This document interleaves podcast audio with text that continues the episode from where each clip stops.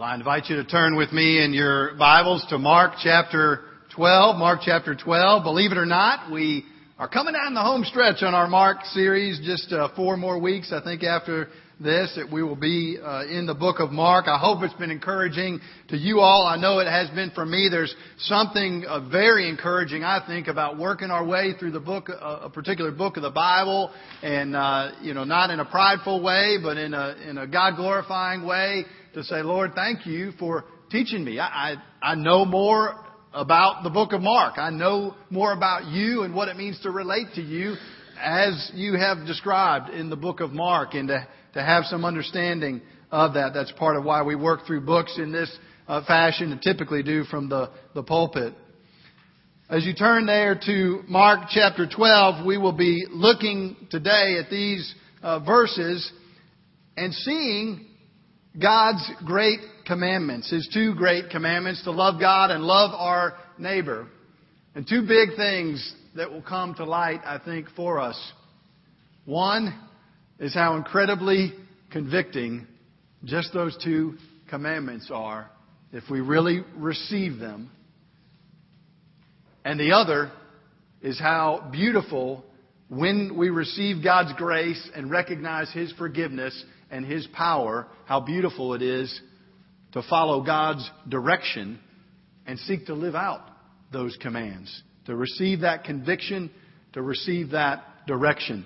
I invite you to stand with me in recognition of the truthfulness, inerrancy of God's Word and its power in our lives. I'll read aloud as you read along silently Mark chapter 12, beginning in verse 28. And one of the scribes came up and heard them disputing with one another. And seeing that Jesus answered them well, asked him, Which commandment is the most important of all? Jesus answered, The most important is Hear, O Israel, the Lord our God.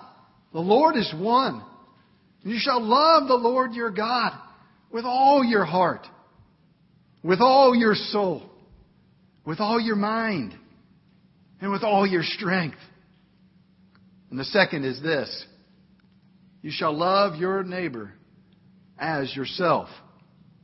There's no other commandment greater than these. And the scribe said to him, You are right, teacher.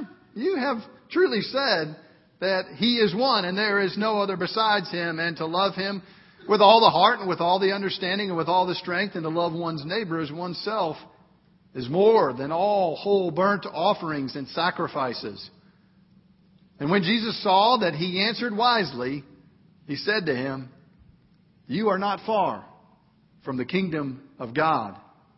And after that, no one dared ask him any more questions. You may be seated. As you do, let me pray again. Oh, Father, we ask now that you would specifically help us in this time of seeking to understand, apply your word. Let us receive its conviction and in so doing find the grace of Jesus. Let, it, let us receive its direction, and in so doing more glorify you as we seek to love you and others around us. We pray this in Jesus' name. Amen. Well, the story is told of a man who caught a glimpse of the afterlife. In that place between wakefulness and dreams. He found himself in a room filled with those kind of old file cabinets that used to be in libraries of little tiny drawers of index cards. Author, subject, title is what we remember from those library days. But these files, which stretched from the ceiling all the way to the floor and extended almost as far as this man could see, were filled with something else. They were a careful catalog system of everything in his life. Here were written the actions of every moment and his thoughts as he saw them there. He was at once intrigued and horrified to recognize that before him was all that he had done, both good and bad. He impulsively looked over his shoulder to see if anyone else was around to see these. One file was named Friends. Another next to it said Friends I have betrayed. The titles of others ranged from books I have read to lies I have told to comfort I've given to others. Even jokes I've laughed at. Some of them, like TV shows I watched, weren't so sad for their content, but more for the time that they represented wasted. Some were almost hilarious in their, in their exactness. Things I have yelled at others. Others weren't funny at all. Things I've done in my anger. Things I've muttered under my breath. Lustful thoughts I've pursued. Greedy actions I have taken. And he saw one more as well titled People I've Shared the Gospel With. He was intrigued with that one because the handle on it was particularly clean. Had not been opened and closed much. He pulled it open and could count on one hand the number of cards in there. He wondered how it could be possible that so many things had happened already in his short life and been cataloged in this way, and he was startled by it. But there it was, each card written in his own handwriting and signed at the bottom with his signature. As he saw these, he became unnerved. One thought dominated his mind. I've got to destroy these cards. And as he attempted to light them on fire and pull them out of their boxes, they could not be dislodged or destroyed. He fell to his knees, began to weep. And then, through tears, he saw him. Jesus coming into this file room of his life. Jesus, he watched him, Jesus helplessly walking along and Jesus taking the cards out one by one. The man tried to grab the cards back from Jesus to pull them back and say, no, they're my cards. But then he looked down and saw that as Jesus walked by each one in bright, bold red had written his own name in his own blood and took his arm even and put it around the shoulder of the man when he had completed going through all these file cabinets and said, It is finished. It is finished. And walked with him out of the room. When we know the commands of God and His holy nature that's reflected in those commands, it's a convicting thing to put our life up against that in contrast, isn't it? Even this succinct statement in our passage today, love God, sounds like a simple thing. Love God with all your heart, mind, soul, and strength. Not a one of us does that. Even for a few moments, probably on any day. And if we do it with our strength, we're probably neglecting to do it with our mind, and our soul is not there with us. And at the same time, loving our neighbor as ourself as well, when we put those two in contrast, it is so convicting. But what a blessing to receive that conviction. As Mark has been telling us, if you've been with us the last number of weeks, we've seen in the book of Mark that we're building. He keeps mentioning, Jesus does, that he's going to the cross. Peter's even told him, no way, you're not going to the cross. You can't do that for us. Mark 10:45 all of that culminates what he said so far about the cross, and he says that he's going to serve us by laying down his life as a ransom for many. It's a beautiful thing. When we are convicted, when we see that contrast, to recognize that Jesus Christ has laid down His life sacrificially, pound for pound for you and I. And that's what I want us to see. That needs to be the background, the foundation for what we see in these verses today. You can turn in the back of your worship guide if you'd like and follow along with me and take some notes. The main idea is just this, that since Jesus shows us the fullness of the love of God, we should respond in love to God and love to others. Since God shows us the fullness, since Jesus shows us a fullness of God's love, we should respond in love to God and love to others. Let's walk through what this passage teaches us. The first thing we see is that just like Jesus said, he's been asked, what's the summary? How do you condense all of these commandments? The, the uh, Jewish leaders were approaching him and they had all of the commandments arrayed. We all have a set of commandments that we live by, whether we realize it or not. Something we set about to do every day. Some kind of moral code that we seek to live by. Whatever that is, this man wisely wants to know what Jesus has to say. Shuck it down for us. Bring it home. Give me the condensed version, the cliff notes. Jesus says, okay, I'll do it. And guess what? It's not going to be new information for you.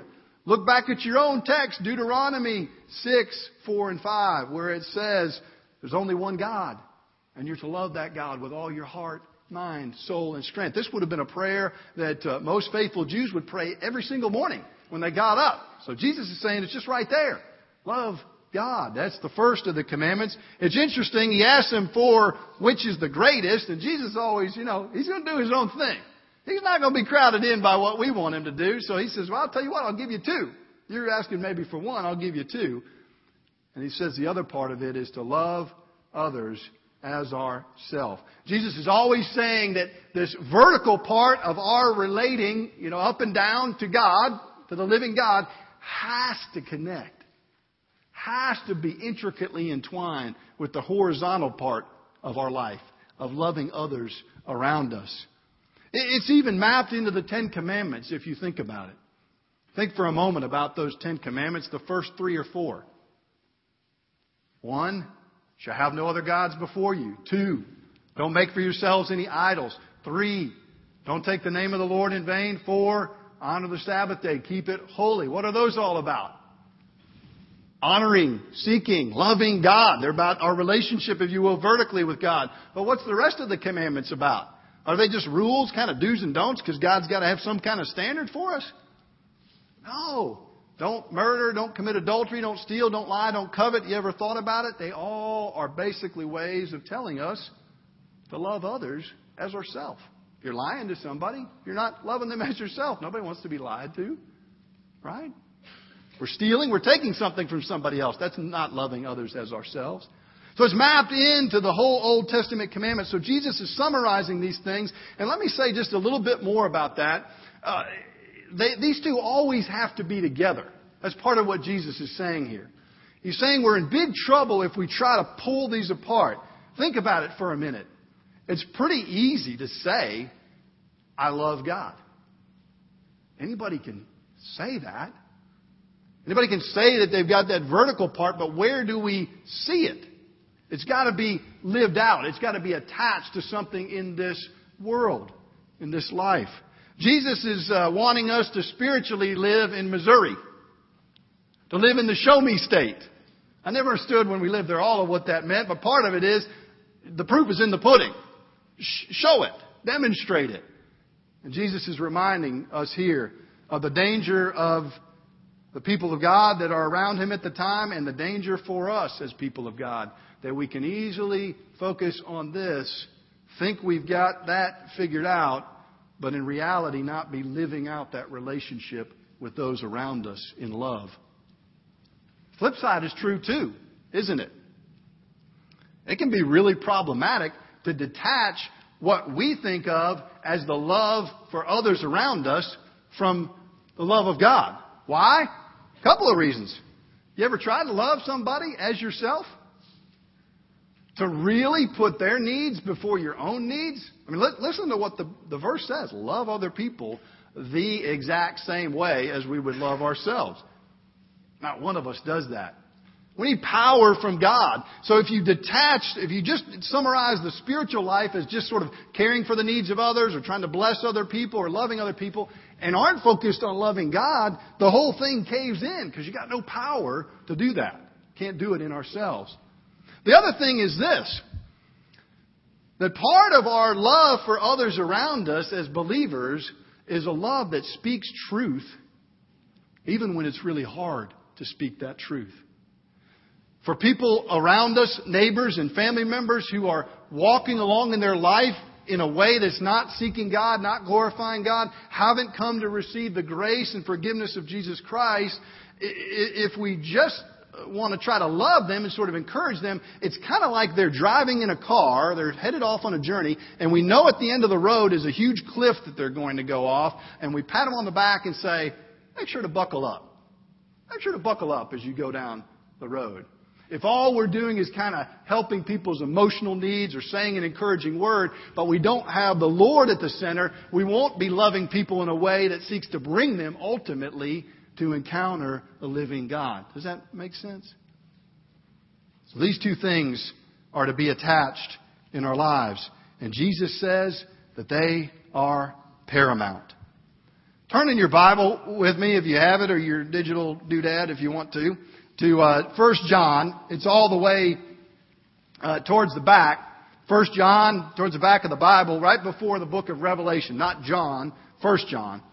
And I just want you to see how much, I mean, this whole book of 1 John is all about this dynamic loving God, loving others, and how Christ's sacrifice for us attaches them. So follow with me. I want to start in chapter 2 of 1 John with verse 1 it says, My little children, I'm writing these things to you so that you may not sin. But if anyone does sin, we have an advocate with the Father, Jesus Christ the righteous. And then listen to this big word. He's the propitiation. That's a Bible word, churchy word if ever there was one. Just means atonement. Just means one who takes our place, who pays our price. He's the propitiation for our sins, and not only for ours also, but the sins of the world. Great. He's our, he, he provides that grace for us. What does that mean? We just kind of roll right along? Verse 3, no. And by this we know that we have come to know him if we keep his commandments. Jesus is intimately concerned with the fact that we not only receive that grace, but seek to respond, as we just asked our new members, to, uh, to commit, to seek to live as becometh followers of Christ. Trying to seek to love God and love our neighbor as ourselves. Chapter 3 of 1 John, flip over there, verse 11. For this is the message you have heard from the beginning, that we should love one another. What's one of the main commandments John wants to talk about in 1 John? Loving one another. And then jump on down with me to verse 16. By this, of chapter 3, by this we know love, that he laid down his life for us, and we ought to lay down our lives for our brothers. Jesus is mapping the reality of his sacrifice for us onto his commands for us. And then chapter 4, verse 7, there's a ton more we could read, but I'll keep it short for our time today. Chapter 4, 1 John, verse 7, Beloved, let us love one another, for love is from God. And whoever loves has been born of God and knows God. Anyone who does not love does not know God because God is love. And then verse 19. We love because he first loved us. If anyone says, I love God and hates his brother, he's a liar. For he does not have the love, does not love his brother whom he has seen, cannot love God whom he has not seen. And this commandment we have from him. Whoever loves God must also love his brother. There, I, hopefully I've made the point. First John just wants to camp out on this thing and talk about the connection of all these things. So Jesus is summarizing all of that when we find him telling us these two great commandments. And the question for us is simply, is this a central reality for our lives? Do we wake up each day thinking about loving God and loving others? Because I think Jesus was saying that's what we ought to do. Now it can, it's got streams and branches and twigs going out into all different areas of our life, but that's a centerpiece, he's saying, for us. Well, the first thing we see, as I said earlier, when you start to try to do that, if you do wake up each day, try to do that, what's going to happen? Our second point for this morning. The commandments of God convict, don't they? Very convicting. Because most of us are pretty happy with kind of a mediocre, including myself, kind of a mediocre love for God, if you just want to think about the vertical part. I like what uh, Wilbur Rees wrote, and I think it's in your worship guide. Tongue in cheek, he said this.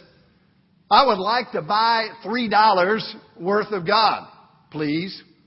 Not enough to explode my soul or disturb my sleep, but enough to equal a cup of warm milk or a snooze in the sunshine. I want ecstasy, not transformation. I want the warmth of the womb, not a new birth. I want a pound of the eternal in a paper sack. I would like to buy $3 worth of God, please. It's kind of funny. Kind of right on target, too, isn't it? I know for me. Not just that, not just love for God we struggle with, but love for others is a huge challenge for us as well. I think I've read this before, but I'll read it again uh, Frederick Buechner has written about the challenge to love and really love those around us. He says, a love for equals is a human thing, a friend for a friend, brother for brother. It's to love what is loving and lovely. The world smiles. The love for those less fortunate, he says, is a beautiful thing. The love for those who suffer, the poor, the sick, the failures, the unlovely, lovely, this is compassion and it touches the heart of the world. The love for the more fortunate is a rare thing. To love those who succeed where we fail. To rejoice without envy with those who rejoice. The love of the poor for the rich, the black man for the white. The world is always bewildered by its saints. And then listen to this last part. And then there's love for the enemy. Love for the one who does not love you, but mocks, threatens, even inflicts pain. The tortured's love for the torturer. This is God's love, and it conquers the world. I don't have that kind of love. You really take these commandments seriously, what does it do? It brings us to a recognition of how desperately we need. One, the Lord Jesus, who perfectly loves and reflects God's love and perfectly loves those around him. When we receive that conviction and we recognize that grace and mercy we have in Jesus Christ, though, it moves us to a third step that Jesus has for us. But these are, after all, commands. They are things He wants us to try to do, even though we'll all raise our hand if we understand them correctly and say, I can't do that. I don't do that. I don't really even want to do that. Jesus, nevertheless, directs us by His commands. Dietrich Bonhoeffer uh, talks about the way that we can kind of twist if we're not careful and receive the commands, receive their conviction, receive grace, but not respond and not follow their direction. He calls this cheap grace. He says, cheap grace is the grace we bestow on ourselves. Cheap grace is the preaching of forgiveness without requiring repentance. Baptism without church discipline. Communion without confession. Cheap grace is grace without discipleship. Grace without the cross. Grace without Jesus Christ living and incarnate. Costly grace is the kingly rule of Christ, for whose sake a man will pluck out the eye which causes him to stumble. It's the call of Jesus Christ at which the disciple leaves his nets and follows him. What I want to just encourage you to do is think about these commandments. What would it look like to begin to love God with more of who I am. When it says soul and strength and mind, you can think about each of those components and that's helpful, but it's, it's really saying just comprehensively all of who you are given to God. And in every area, work, uh, family, relationships, leisure, rest, our times of joy, our times of suffering, that in all those we would have before us loving God and loving others as ourself. Let me finish with one story that I think brings together the love of God and the love that we can have for others and how it can transform lives around us as well. This is taken from the Bible study, uh, women's Bible study teacher some of you may be familiar with. Uh, Beth Moore is her name. And this is an, ex- an experience that she actually had in April of 2005, waiting for a flight to leave at the Knoxville airport. These are her words. I had the Bible on my lap and was very intent upon what I was doing. I'd had a marvelous morning with the Lord, and I say this to tell you that when the Spirit of God is really working on you, you could end up doing some things you would never have done otherwise. I tried to keep, she says, from staring at him. But he was such a strange sight, sitting there waiting for the airplane.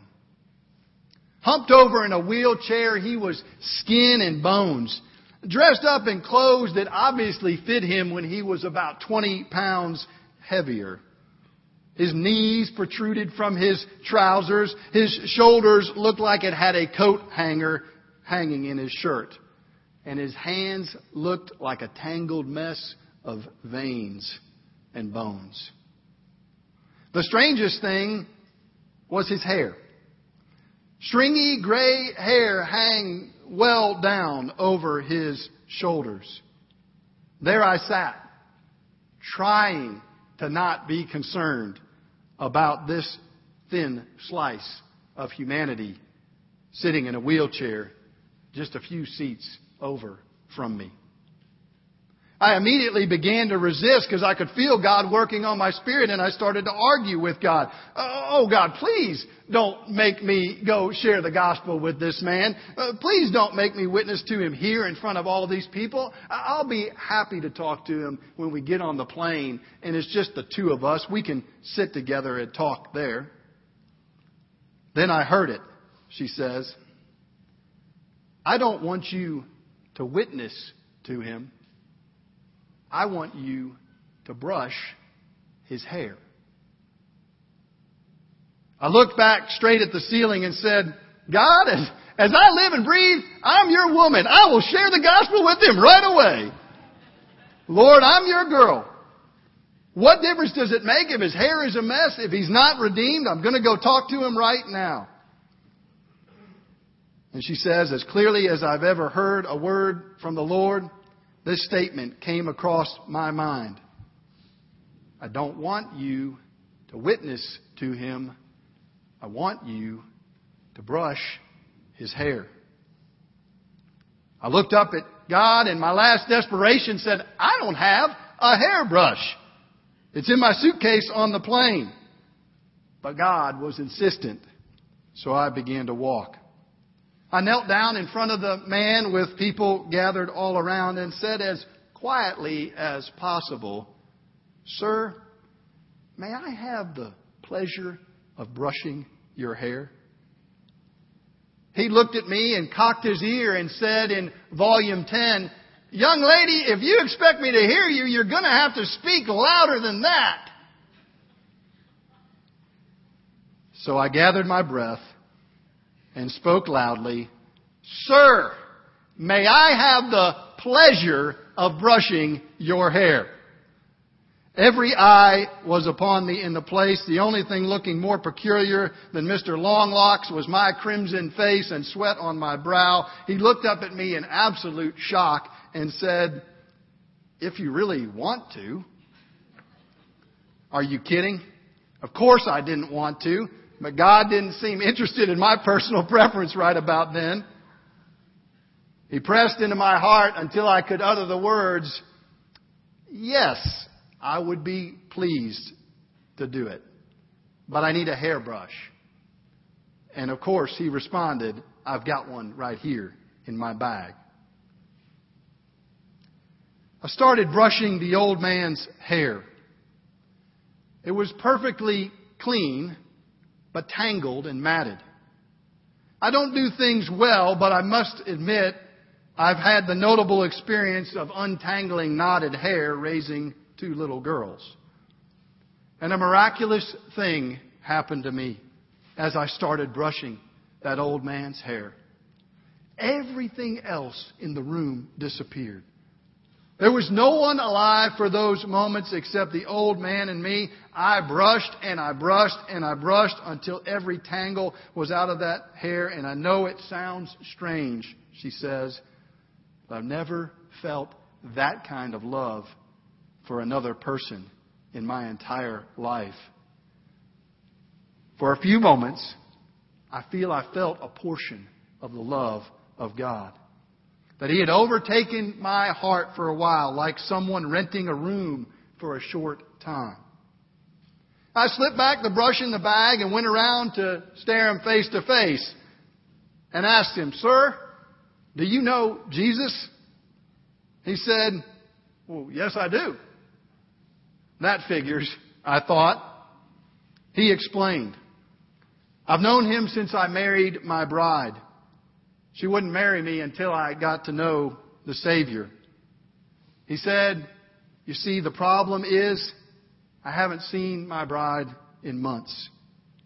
I've had to have open heart surgery here, and she's been too ill to come and see me. And I was just sitting here thinking to myself, what a mess I'm going to look like when I get off the plane and have to see her. Let's pray together.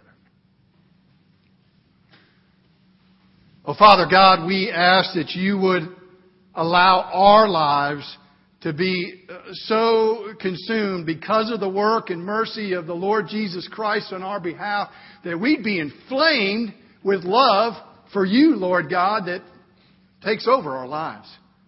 And that that love would bear fruit in very tangible, specific ways to those around us. Help us, Lord.